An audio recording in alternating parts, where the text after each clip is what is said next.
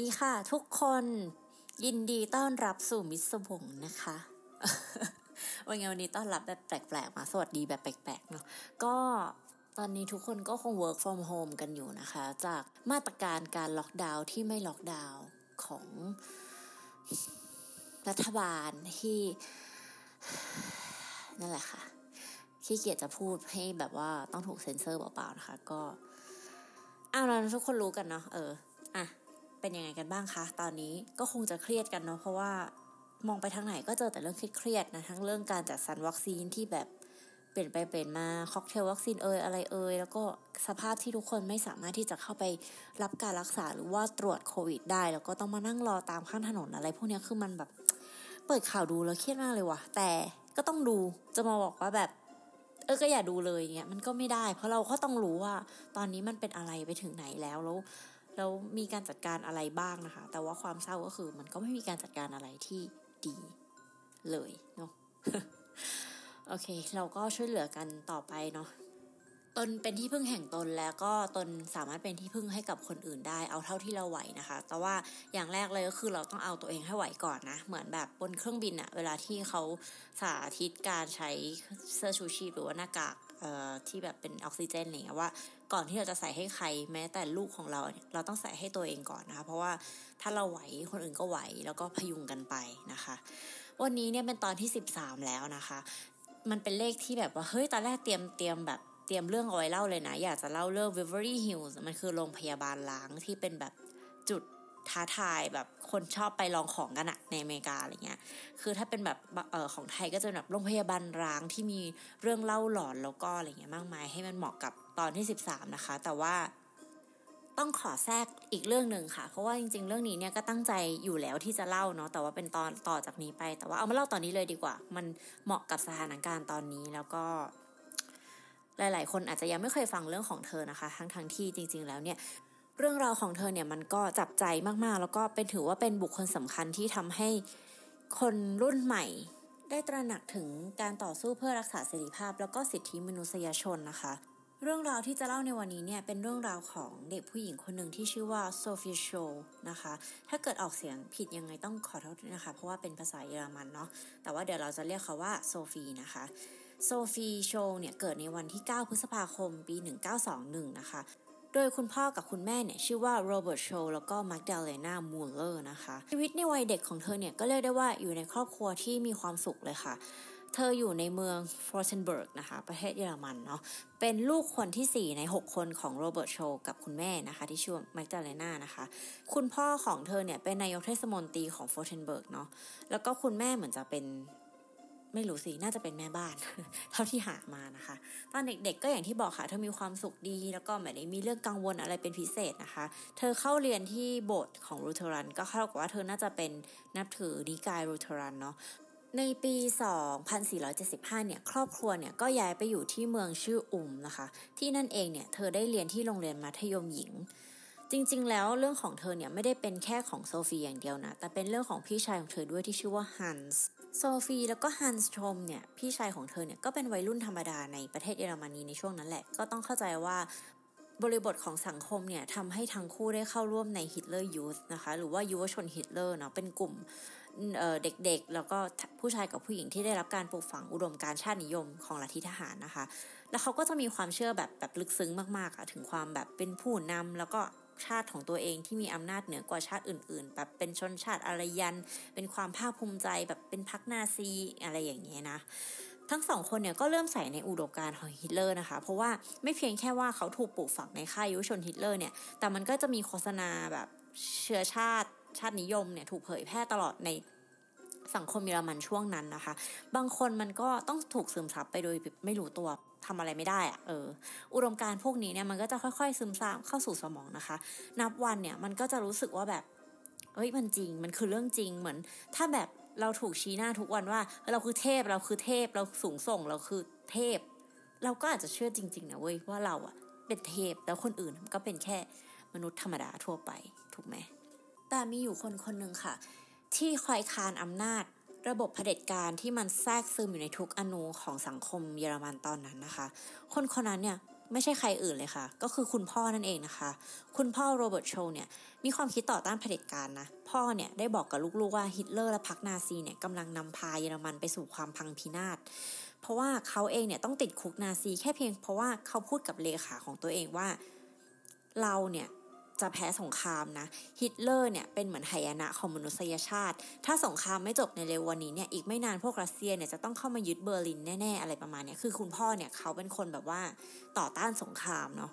และด้วยวันเวลาที่ผ่านไปอะค่ะ ตัวฮันส์กับโซฟีเองเนี่ยก็ค่อยๆตระหนักแล้วก็เข้าใจถึงเหตุผลและความคิดของพ่อที่มีต่อระบบนาซีนะคะ โดยเฉพาะเมื่อทั้งสองคนเนี่ยเขาเห็นว่าเพื่อนฝูงหลายคนที่เป็นเชื้อสายชาวยิวเนี่ยถูกกระทำอย่างแบบ ลดทอนคุณค่าความเป็นมนุษย์ โดยคนที่มีอำนาจในบ้านเมืองแบบพวกบ้านอำนาจเนาะเมื่อถูกเริ่มคิด เพราะฉะนั้นเขาก็จะมีการแบบตั้งคำถามกับระบบที่เราอยู่ว่ามันเป็นยังไงและทั้งคู่เนี่ยก็เริ่มไม่เห็นด้วยแล้วว่าเฮ้ยทำไม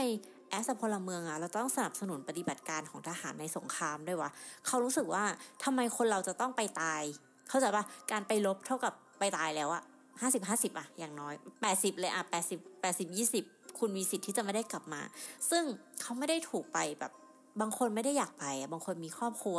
บางคนมีอย่างอื่นในชีวิตที่เขาอยากจะทำแต่ว่าเขาก็จำเป็นจะต้องไป เพียงแค่เพราะว่าเขาเป็นพลเมืองถูกไหมคะทั้งโซฟีและฮันส์เนี่ยมองว่าพลเมืองมีหน้าที่สำคัญต่อสังคมนะคะ ด้วยการลุกขึ้นยืนหยัดคัดค้านสิ่งที่ตนเองคิดว่ามันเป็นระบบการปกครองที่ชั่วร้ายเนาะโดยเฉพาะเมื่อระบบนั้นเนี่ย สังหารแล้วก็กระทำรุนแรงกับประชาชนอย่างบ้าคลั่งนะคะ ก็การส่งคนไปลบหรือการที่ให้คนฆ่ากันเองเนี่ย จริงๆ เราต้องบอกว่าคนยิวก็อยู่ในสังคมเยอรมันมานานนะ บางคนก็มีเพื่อนของครอบครัวมีญาติอะไรเงี้ยเป็นชาวยิวแต่ก็ต้องแบบมาแตกกันอะสองพี่น้องเนี่ยก็ค่อยๆ แบ่งปันความคิดเห็นเรื่องนี้กับคนรอบข้างเนาะ โดยฮันส์เนี่ยพยายามจะเข้าไปคุยกับขบวนการยุวชนที่ตัวเองเป็นสมาชิก ซึ่งมันคือ ออมันก็ไม่ได้อยู่แล้วปะซึ่งมันไม่มีทางที่จะสำเร็จนะคะ เพราะว่าการต่อต้านฮิตเลอร์เนี่ยมันเป็นสิ่งที่เป็นไปไม่ได้เลย เพราะว่าเขาจะมีหน่วย SS หรือว่าเกสตาโปอะไรเงี้ยลักลอบคอยฟังโทรศัพท์เปิดอ่านจดหมาย แล้วก็ตรวจคนร่างกายคนที่เขาเป็นผู้ต้องสงสัยอยู่ตลอดเวลานะคะ เพราะฉะนั้นการที่จะมีแบบเอกสารที่สมมติว่าจะเขียนใบปลิว เพื่อจะแบบเอ่อ discredit เรื่องของฮิตเลอร์อะไรเงี้ยซึ่งแบบมันก็เป็นไปแทบไม่ได้เลย และเอาจริง ๆอะแค่การพูดคุยกับเพื่อนฝูงแบบว่าเปิดใจว่าเฮ้ยเอ้ยมึงว่าการไปลบมันเดี่ยววะเฮ้ยมึงว่าเราทำกับครอบครัวชาวยิวอย่างนั้นมันถูกอะวะก็ทำได้ยากมากนะคะ เพราะว่าไม่รู้ว่าใครเป็นใคร ใครเป็นสายลับให้พักนาซีอยู่บ้างหรือเปล่า เพื่อนที่สนิทของเราอาจจะเอาเรื่องของเราไป เปิดโปงว่าเฮ้ยไอคนนี้มันมีการแบบ ต่อต้านนะ ท่านผู้นำนะ อะไรเงี้ยก็ไม่ได้เนาะคราวนี้แต่ฮันส์กับโซฟีเนี่ยก็ไม่ย่อท้อนะคะ โดยเฉพาะฮันส์นะคะฮันเนี่ยจริงจังมากกับเรื่องนี้เนาะเมื่อสงครามมันเริ่มเกิดขึ้นแล้วเนี่ยนักศึกษาแพทย์เกือบทั้งคณะถูกเกณฑ์ให้ไปรับใช้ชาติ แล้วก็ต้องแต่งเครื่องแบบทหารเข้าชั้นเรียนนะคะ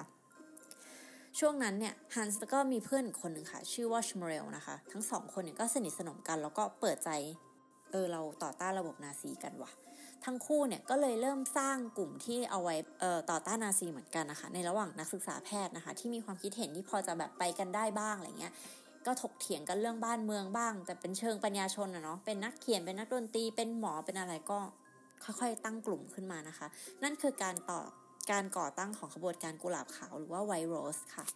ขณะเดียวกันเนี่ยโซฟีเนี่ยก็ยังเป็นสมาชิกในเครือของเด็กผู้หญิงนะ ที่เป็นสหพันธ์เยาวชนหญิงเยอรมันนะคะ หรือว่า League of German Girls จริงๆ ก็เหมือน Hitler Youth แต่ว่า Hitler Youth จะเป็นแบบผู้ชาย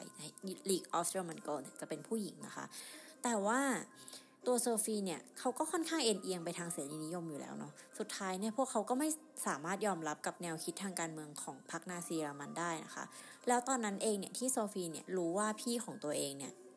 ได้ก่อตั้งเรื่องกิจกรรมของ White Rose นะคะ โซฟีก็ขอเข้าร่วมกลุ่ม White Rose ตัวพี่เนี่ยคุณฮันส์เนี่ยก็ไม่อยากให้โซฟีเข้าร่วมนะ เพราะว่าหนึ่งเธอเป็นผู้หญิงแล้วก็สองเนี่ยเป็นน้องเขาก็ต้องกลัวว่าแบบว่าโซฟีจะมีอันตรายเนาะแต่สุดท้ายโซฟีก็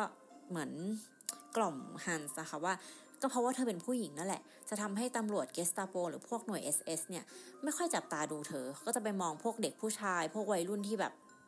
ดูที่จะต่อต่อต่อต้านได้มากกว่า แต่ว่าตัวโซฟีเนี่ยเป็นผู้หญิงก็เลยคิดว่า เธอน่าจะมีประโยชน์ในการแบบเดินจดหมายทำแผ่นพับอะไรเงี้ยสองพี่น้องโซฟีแล้วก็ฮันส์เนี่ยค่ะ ก็สุดท้ายก็เข้าร่วมกระบวนการไวโรสอย่างเป็นทางการนะคะ ในปี 1942 เนี่ยฮันส์โชแล้วก็อเร็กซ์มอเรลก็คือเขาเป็นเพื่อนกันเนาะร่วมกันเขียนข้อความในใบปลิวต่อต้านนาซีฉบับแรกนะ พวกเขาให้ชื่อมันว่า leaf of the white rose หรือว่าใบของกุหลาบขาวเนาะเนื้อในข้อความเนี่ยก็คือประนามชาวนาซีโดยตรง ระบุถึงอาชญากรรมที่คนของพรรคกระทำนะคะ ตั้งแต่การฆ่าล้างเผ่าพันธุ์ชาวยูทั่วยุโรป ไปจนถึงการใช้อำนาจเผด็จการปิดกั้นเสรีภาพส่วนบุคคลของประชาชนเยอรมันทั้งประเทศเนาะ แล้วก็ทุกข้อความทุกฉบับที่ส่งไปเนี่ยจะมีการเขียนข้างล่างว่ากรุณาทำสำนวนใบปลิวนี้ให้มากที่สุด แล้วก็ช่วยแจกจ่ายต่อ ซึ่งแบบมันคือโอ้โห ยิ่งนับวันนะคะ กลุ่มขบวนการกุหลาบขาวเนี่ยได้รับข่าวข่าวความเลวร้ายที่กองทัพนาซีเนี่ยกระทำต่อผู้คนกับประเทศอื่น ๆนะคะ จากที่เรารู้รู้กันนะเนาะแต่ว่าตอนนั้นคนในเยอรมันเนี่ยเขาก็อาจจะไม่รู้นะต้องต้องบอกก่อนว่าเขาอาจจะคิดว่าสิ่งที่หมายถึงประชาชนทั่วไปอะ่ะเขาอาจจะคิดว่าสิ่งที่ ฮิตเลอร์เนี่ยทำเนี่ยคือสิ่งที่ถูกต้องแล้ว เพราะว่าอย่างที่บอกว่าชุดข้อมูลข่าวสารที่เขาได้รับเนี่ยมันเป็นอีกชุดหนึ่งอะ่ะเออมันไม่ได้แบบเป็นความเป็นจริงทั้งหมดนะคะนอกจากเรื่องของเสรีภาพส่วนบุคคลแล้วเนี่ยพวก พวกเขาคือกลุ่มไวรัสเนี่ยมองว่าภารกิจสำคัญเนี่ยคือการรักษาประเทศเยอรมนีไม่ให้ล่มสลายเนาะเพราะสุดท้ายแล้วว่าถ้าแพ้สงครามหรืออะไรก็แล้ว แต่มันก็อาจจะล่มสลายได้เนาะเขาก็เลยพยายามจะเตือนเพื่อนร่วมชาติให้รับรู้ว่าพฤติกรรมของนาซีเนี่ยที่ไปลุกลานประเทศอื่นๆเนี่ยมันไร้มนุษยธรรมนะคะแล้วเมื่อฝ่ายสัมพันธมิตรเริ่มทิ้งระเบิดถล่มเยอรมนีกลับบ้างเนี่ยประชาชนก็เลยเริ่มรับรู้ถึงความร้ายแรงของสงครามเนี่ยทำให้ผู้คนเนี่ยเริ่มกล้าที่จะแสดงออกมากขึ้น เราว่าหลาย ๆ คนก็อย่างที่บอกคือไม่ได้อยากไปลบ ไม่ได้อยากไปเป็นทหารไม่ได้อยากจะไปฆ่าใครแต่ว่าจำเป็นจะต้องไปด้วยด้วยการที่ต้องรับภาระหน้าที่ที่แบบถูกยัดเยียดมาให้ไปทำสงครามเนาะสุดท้ายเนี่ยจริง ๆ แล้วลึกๆคนในสังคมเนี่ยก็คงไม่เราว่ามันไม่น่ามีใครที่ใหญ่อยู่ในสังคมที่มีสงครามนะเพราะว่าสงครามเนี่ยไม่น่าจะทำให้ใครสบาย นอกจากคนที่อยากมีสงคราม อยากทำสงครามกับคนอื่นนะคะ ในวันที่ 18 กุมภาพันธ์19ปี 1943 เนี่ย ฮันส์และโซฟีสองพี่น้องอะค่ะ ก็บุกไปที่มหาวิทยาลัยมิวนิกพร้อมกระเป๋าใบใหญ่ที่บรรจุใบปลิวจำนวนมากเลย นี่คือใบปลิวใบที่ 6 แล้วก็เป็นใบสุดท้ายของกลุ่มนะคะ ใช้ชื่อว่าใบปลิวของขบวนการต่อต้านแห่งเยอรมนีนะคะ พวกเขานำใบปลิวอันนี้ไปวางไว้ตามหน้าห้องเรียนแล้วก็เดินไปบนลานโถงห้องใหญ่เนื้อออกมาเหมือนในหนังอะที่เป็นแบบโถงแบบของตึกบันไดวนๆใช่ป่ะ แล้วก็ โปรยใบปลิวลงมาข้างล่าง ทุกอย่างเรียบร้อยดีเหมือนเคย แต่บังเอิญว่ามีพาลงคนหนึ่งค่ะ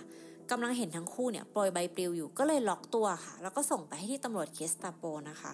เพียงแค่ 4 วันหลังจากที่ถูกจับ คือถูกจับวันที่ 18 ใช่ปะวันที่ 22 กุมภาพันธ์ 1943 เนี่ย ประชาชนแล้วก็ศาลแห่งมิวนิกเนี่ยตัดสินว่าทั้งคู่เนี่ยเป็นสมาชิกผู้นำขบวนการกุหลาบขาวเนาะมีความผิดฐานทรยศต่อชาติ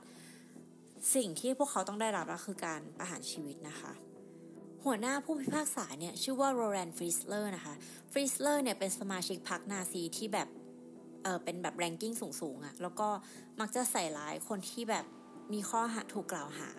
ว่าทรยศต่อชาติอะไรประมาณนี้ แล้วก็ไม่ให้มีการสอบปากคำหรือว่าเรียกพยานในการป้องกันตัวของจำเลยเลยนะคะ ก็คือถ้าเขาตัดสินแล้วก็คือตัดสินนั่นแหละ จะจับอะแค่ง่าย ก็คือใครที่แบบต่อต้านก็คือโดนจับนะคะ โซฟีเนี่ยได้รับอนุญาตให้ได้พูดถแถลงในศาลนะคะ ซึ่งโซฟีเนี่ยหันไปพูดกับผู้พิพากษาโดยตรงเลยว่า จริง ๆ แล้วเนี่ยสิ่งที่พวกเขาเริ่มต้นน่ะมันคือสิ่งที่คนคนอื่นน่ะเขาคิดเหมือนกันเว้ยคือคนมากมายคิดเหมือนพวกเขา คิดเหมือนสมาชิกไวโรสเนี่ยแหละ แต่ว่าพวกเขาเนี่ยไม่กล้าแสดงออกเหมือนกับเรา แล้วเธอก็ยังหันไปมองหน้าผู้พิพากษาแล้วก็พูดอีกนะคะว่า คุณก็รู้ว่าสงครามจะแพ้ทำไมคุณถึงไม่กล้าเผชิญหน้ากับมัน แต่หลังจากนั้นเพียงแค่หนึ่งชั่วโมงค่ะ ทั้ง 3 คนเนี่ยก็ถูกนำมาที่เรือนจำสเตโดฮิมในมิวนิกนะคะ ไม่แน่ใจว่าอ่านถูกหรือเปล่านะคะ แล้วก็ถูกประหารชีวิตโดยกิโยตินค่ะ ทันทีที่ถูกประหารชีวิตนะคะ เจ้าหน้าที่เรือนจำเนี่ยเล่าว่าโซฟีเนี่ยมีความกล้าหาญมากๆนะคะ เขาบอกว่าคำพูดสุดท้ายของเธอคือ ช่างเป็นวันที่แสงแดดสดใส แต่ว่าฉันเนี่ยคงต้องไปแล้ว ความตายของฉันมีความหมายอย่างไรนะหรอ ถ้าพอพวกเราทุกคนเนี่ย คนนับพันนับหมื่นจะได้ตื่นรู้แล้วก็ลุกขึ้นสู้นะคะ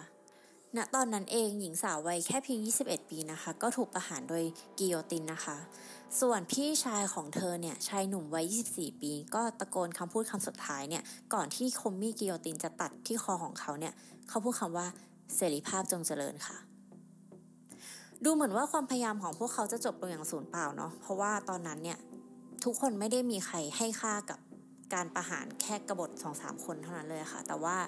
มีบุคคลบุคคลหนึ่งค่ะ ที่ทำให้การตายของพวกเขาเนี่ยไม่สูญเปล่านะคะ คนคนนั้นเนี่ยชื่อว่าเฮลมุตฟอนโมเกนะคะ เป็นผู้สนับสนุนขบวนการค่ะ เขาเนี่ยลักลอบเอาสำเนาแผ่นหนึ่งของใบปลิวใบสุดท้ายเนี่ยที่พี่น้องเนี่ยช่วยกันโปรยแล้วก่อนที่จะถูกจับไปนะคะ ติดตัวไปขณะลี้ภัยเข้าสู่ดินแดนสแกนดิเนเวียน และสุดท้ายใบปลิวเนี่ยก็ไปสิ้นสุดลงที่อังกฤษค่ะ เขานำสำเนาเนี่ยส่งให้กับทางการสัมพันธมิตรนะคะ หลังจากนั้นไม่นานเนี่ย เครื่องบินของฝ่ายสัมพันธมิตรค่ะ ก็บรรทุกสำเนาใบปลิวนั้นเนี่ยนับเป็นล้านล้านแผ่นเลยนะคะ โปรยปรายลงสู่ทั่วแผ่นดินเยอรมนี โดยตั้งชื่อหัวข้อให้ใหม่ว่าคำประกาศของนักศึกษาแห่งมิวนิกค่ะ เป็นไง มันจบสวยเนาะแต่ระหว่างทางมันเศร้ามากเลยว่ะ นี่อ่านไปแบบรู้สึกอยากร้องไห้นะคะในปี 2003 เนี่ย โซฟีแล้วก็ฮันโชค่ะ ได้รับเลือกเป็นชาวเยอรมันดีเด่น ตลอดกาลนะคะ จากการโหวตโดยผู้ชมของสถานีโทรทัศน์ในเยอรมันนะคะ แล้วก็เป็นอันดับ 4 นะ เหนือกว่าบาร์กเกอร์ทูกูเทนเบิร์กบิสมาร์กบรันแล้วก็กระทั่งไอสไตน์ค่ะ ไม่รู้ว่าอ่านชื่อใครผิดไปบ้างโถเอ้ยมันยากอะ่ะ ขอโทษด้วยนะคะเรื่องที่น่าเศร้าหลังจากนั้นก็คือหลังจากที่ทั้ง 3 คนถูกประหารนะคะ พวกเขาเนี่ยไม่ยอมทรยศต่อสมาชิกร่วมขบวนการคนอื่นนะก็คือไม่ได้เปิดเผยเลยว่าใน White Rose เนี่ยมีใครบ้างนะคะ แต่ในที่สุดทางการเนี่ยมันก็ตามตัวสมาชิกในกลุ่มได้อยู่ดีนะแล้วในภายในเวลาเพียงไม่กี่เดือนเนี่ยผู้ร่วมขบวนการของ White Rose ทั้งหมดอะคะ่ะก็ถูกประหารชีวิตหมดทุกคนเลยนะคะ ถึงชื่อของโซฟีและพี่ชายของเธอเนี่ยจะถูกนำไปตั้งเป็นชื่อโรงเรียนแล้วก็ถนนหลายสาย แต่ในขณะเดียวกันเนี่ยมันก็มีหลาย ๆ คนที่รู้สึกผิดหวังนะคะ ที่สมาชิกคนอื่น ๆ ของขบวนการไวโรสเนี่ยไม่ได้รับการยกย่องเท่ากับ 2 พี่น้องตระกูลโชว์เนาะแต่เราเองเนี่ยเรามองว่า เออจริง ๆ ทุกคนมีค่าเท่ากันหมด ในขบวนการไวโรสเนี่ยทุกคนคือเป็นคนเก่งแล้วก็แบบมันน่ายกย่องหมดทุกคนอะคะ่ะ แต่เพียงแต่สองพี่น้องเนี่ยอาจจะเป็นตัวชนวนที่ตอนที่เขาโดนจับอะไรเงี้ย แล้วด้วยความที่เขาเป็นทั้งพี่น้องกันด้วยอะไรเงี้ย มันก็เลยเป็นเหมือนสัญญลักษณ์ในการต่อสู้อะไรเงี้ยเนาะ ในปีนี้เนี่ยปี 2021 เนี่ยค่ะ เป็นปีที่ครบ 100 ปีพอดีเนาะ ในโอกาสที่โซฟีเนี่ยได้ลืมตาดูโลกก็คือวันเกิดของเธอนั่นเองนะคะ ถ้าเกิดเธอมีอายุอยู่เนี่ยก็จะครบ 100 ปีนะคะ หน่วยเหรียญกระสาบที่ระลึกแห่งกระทรวงการคลังเยอรมันมูนเช่โดยแลนด์พยายามจะอ่านเนาะเออจริงๆไม่ต้องอ่านก็ได้อ่านแค่กระทรวงการคลังก็ได้แต่รู้สึกว่าอยากให้มันครบๆก็อะกระทรวงการคลังเยอรมันดีมุนเชโดยแลนนะคะ ได้ออกเหรียญที่ระลึกถึงบุคคลสำคัญ ผู้ต่อสู้กับเผด็จการจนถูกประหารชีวิตอย่างโซฟีโชนะ เหรียญนี้ถูกผลิตที่โรงกษาปณ์แห่งรัฐบาวาเรียในเมืองมิวนิกนะคะ แล้วก็ได้รับการออกแบบโดยโอลาฟสตอยค่ะ เป็นนักออกแบบจากรัฐแซกโซนี โดยใช้รูปของโซฟีโชในรูปที่ในรูปตอนนั้นเนี่ยเธออยู่ประมาณ 18 ปีนะคะ เป็นรูปเธอผมสั้นแบบเท่มาก เท่มาก พูดเลยว่าเท่มาก ด้านหนึ่งของเหรียญเนี่ยจะเป็นสัญลักษณ์นกอินทรีที่ล้อมรอบด้วยหมู่ดาวนะคะ แล้วก็ถ้าพลิกดูที่ขอบเหรียญเนี่ยจะพบกับข้อความที่เขียนว่า Ein Gefühl, was Recht und Unrecht ist ต้องขอบคุณ Google ด้วยนะคะ ที่พูดในสิ่งที่ถูกต้องให้ทุกคนได้ฟังนะคะ คือจริง ๆ แล้วถามว่าต้องต้องพูดภาษาเยอรมันไหมคือไม่ต้องพูดก็ได้ เพราะว่าเราสามารถแปลให้ฟังได้เลยว่ามันคือการแปลว่า ความรู้สึกระหว่างสิ่งที่ถูกต้องและสิ่งที่ผิด แต่เราอะอยากให้ทุกคนได้ฟังภาษาเยอรมันไว้เพราะเรารู้สึกว่าแบบ มันเป็นสิ่งที่เหรียญอันนี้ตั้งตั้งใจที่จะสื่อนะคะ แล้วก็เป็นประโยคที่โซฟีเนี่ยเขียนให้กับแฟนของเธอคือฟริตซ์ฮานาเกิลนะคะ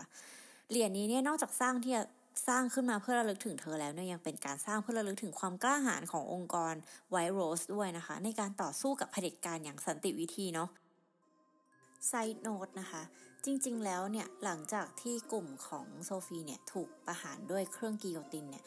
นักศึกษามหาวิทยาลัยมิวนิกหลายพันคนเนี่ยออกมาชมนุมสนับสนุนการประหารชีวิต แล้วก็ประนามนักศึกษาที่ร่วมมหาลัยที่แจกใบปลิวเนาะก็เรียกพวกเขาว่าคนทรยศแหละ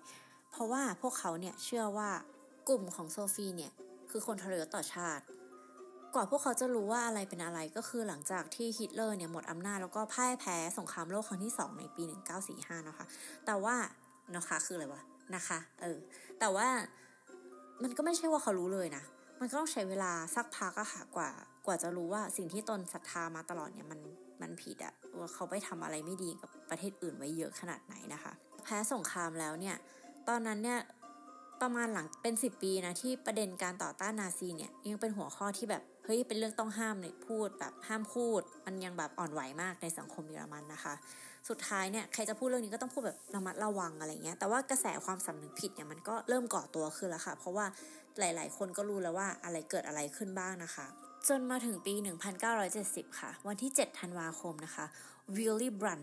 นายกรัฐมนตรีเยอรมันตะวันตก ตอนนั้นเขายังเป็นเยอรมันตะวันตกกับตะวันออกอยู่เนาะ ก็คุกเข่าขอโทษชาวโปแลนด์แล้วก็เหยื่อกว่า 6 ล้านชีวิตเลยนะคะ ที่หน้าอนุสรณ์วีรชนชาวโปแลนด์ต่อต้านนาซีที่กรุงวอร์ซอค่ะ เป็นการขอโทษที่ถูกจดจำแล้วก็ทรงความหมายที่สุดในประวัติศาสตร์โลกนะคะ มันคือการยอมรับความผิดแหละ ชาวเยอรมันเนี่ยเขาเผชิญหน้าแล้วก็จดจำบทเรียนแล้วก็ความผิดนะคะ เด็กๆในประเทศเนี่ยก็จะได้รับเรื่องเล่าบทเรียนว่าประเทศตัวเองเนี่ยเคยมีรอยแผลด่างพร้อยนะคะ ไม่ได้กบเกลื่อนหรือว่าพยายามจะลืมอะไรเงี้ยมันไปเนาะ คือไม่ถึงกับขุดคุยแหละ แต่ว่าเขาก็ไม่ได้แบบปิดบังอะ่ะ เออเขาก็ยอมรับบาดแผลทางประวัติศาสตร์แล้วก็พยายามเตือนเยอรมันรุ่นใหม่ๆ ว่าไม่ยอมให้มีเหตุการณ์แบบนี้เกิดขึ้นอีกเนาะในปัจจุบันนะคะ มหาวิทยาลัยมิวนิกเนี่ยมีลานจัตุรัสนะคะ ตั้งชื่อว่าจัตุรัสสองพี่น้องโชว์ค่ะ โรงเรียนกว่า 190 แห่งในเยอรมันเนี่ยก็ใช้ชื่อตามโซฟิโชนะคะไปรษณีย์แห่งชาตินะคะ ทั้งเยอรมันตะวันออกตะวันตกอะไรเงี้ยก็ออกตราไปรษณีย์ออกแสตมป์เนี่ยเป็นเกียรติกับโซฟิโชแล้วก็ฮันโชอยู่หลายครั้งเลยทีเดียวนะคะ ก็เรียกได้ว่าเอ่อทั้งสองพี่น้องเนี่ยก็ถือว่าเป็น iconic ของชาติเนาะเป็นบุคคลที่ได้รับการยอมรับ ของเยอรมันแล้วก็ของโลกนะคะ เราได้รับการเรียนรู้อะไรจากเรื่องนี้บ้าง เราได้รับการเรียนรู้ว่าเสียงเล็กๆ จะกลายเป็นเสียงที่สามารถสร้างความสั่นสะเทือน แล้วก็เป็นแรงบันดาลใจให้กับคนรุ่นใหม่ได้จนถึงทุกวันนี้นะคะ แม้กิโยตินแล้วก็ระบบเนี่ยจะพากชีวิตของสองพี่น้องตระกูลโซลแล้วก็เพื่อนๆในขบวนการไปเนาะแต่ว่าเจตนารมณ์ทั้งหมดเนี่ยก็ยังคงถูกจดจำแล้วก็สร้างเป็นแรงบันดาลใจให้กับเราจนถึงตอนนี้ ก็ขอบคุณ ทุกคนที่ร่วมขบวนการไวโรสนะคะ จริงๆแล้วยังมีขบวนการอะไรแบบนี้อีกมากมายเนาะในทุกๆทที่ในโลกนี้แหละ ที่มันมีความไม่ถูกต้อง มันก็จะมีเสียงเล็กๆ ที่แบบคอยถามหาความถูกต้องเสมอนะคะ จงตามเสียงมันไปแล้วก็เป็นกำลังใจให้ทุกคนนะคะ ยังไงก็ดูแลตัวเองกันดีๆนะ ครั้งหน้าก็อย่าลืมมาฟังมิสวงใหม่นะคะ หวังว่าตอนนี้จะช่วยให้ทุกคนมีพลังมากขึ้นนะคะ แอบบอกว่าตอนนี้เรามีคนฟังเป็นหลักหมื่นแล้วนะคะ ดีใจมาก ขอบคุณมาก ๆ เลยนะคะ ทุกคนเป็นพลังให้กับเรา คือต้องบอกว่าตอนนี้เนี่ยมันเป็นช่วงเวลาที่เราไม่อยากทำอะไรเลย แบบมันบางทีมันเครียดมันเสพข่าวมันกังวลกับทุกสิ่งแล้วก็แบบกังวลกับอนาคต แล้วก็แบบหมดหวังกับการแก้ปัญหาในหลาย ๆ แบบอะไรเงี้ย แต่ว่าพอเราเห็นว่าเฮ้ยมันมีคนที่ เอ้ยเขาก็รอฟังตอนใหม่ ๆ อยู่นะ เผื่อว่าแบบมันจะทำให้เขาแบบหายเครียดได้อะไรเงี้ย ก็ รู้สึกมีแบบแรงขึ้นมาอัด จริง ๆ แล้วก็คือวันนี้อาจจะแบบนอนเฉยแต่ก็เออ เรามาอัดมิสวงกันดีกว่า ขอบคุณทุกคนมาก ๆ เลยนะคะ ที่ฟังตลอดมานะ ขอบคุณค่ะ แล้วเจอกันใหม่กับมิสวงตอนที่ 14 ตอนหน้านะคะ รักษาสุขภาพด้วยค่ะ สวัสดีค่ะ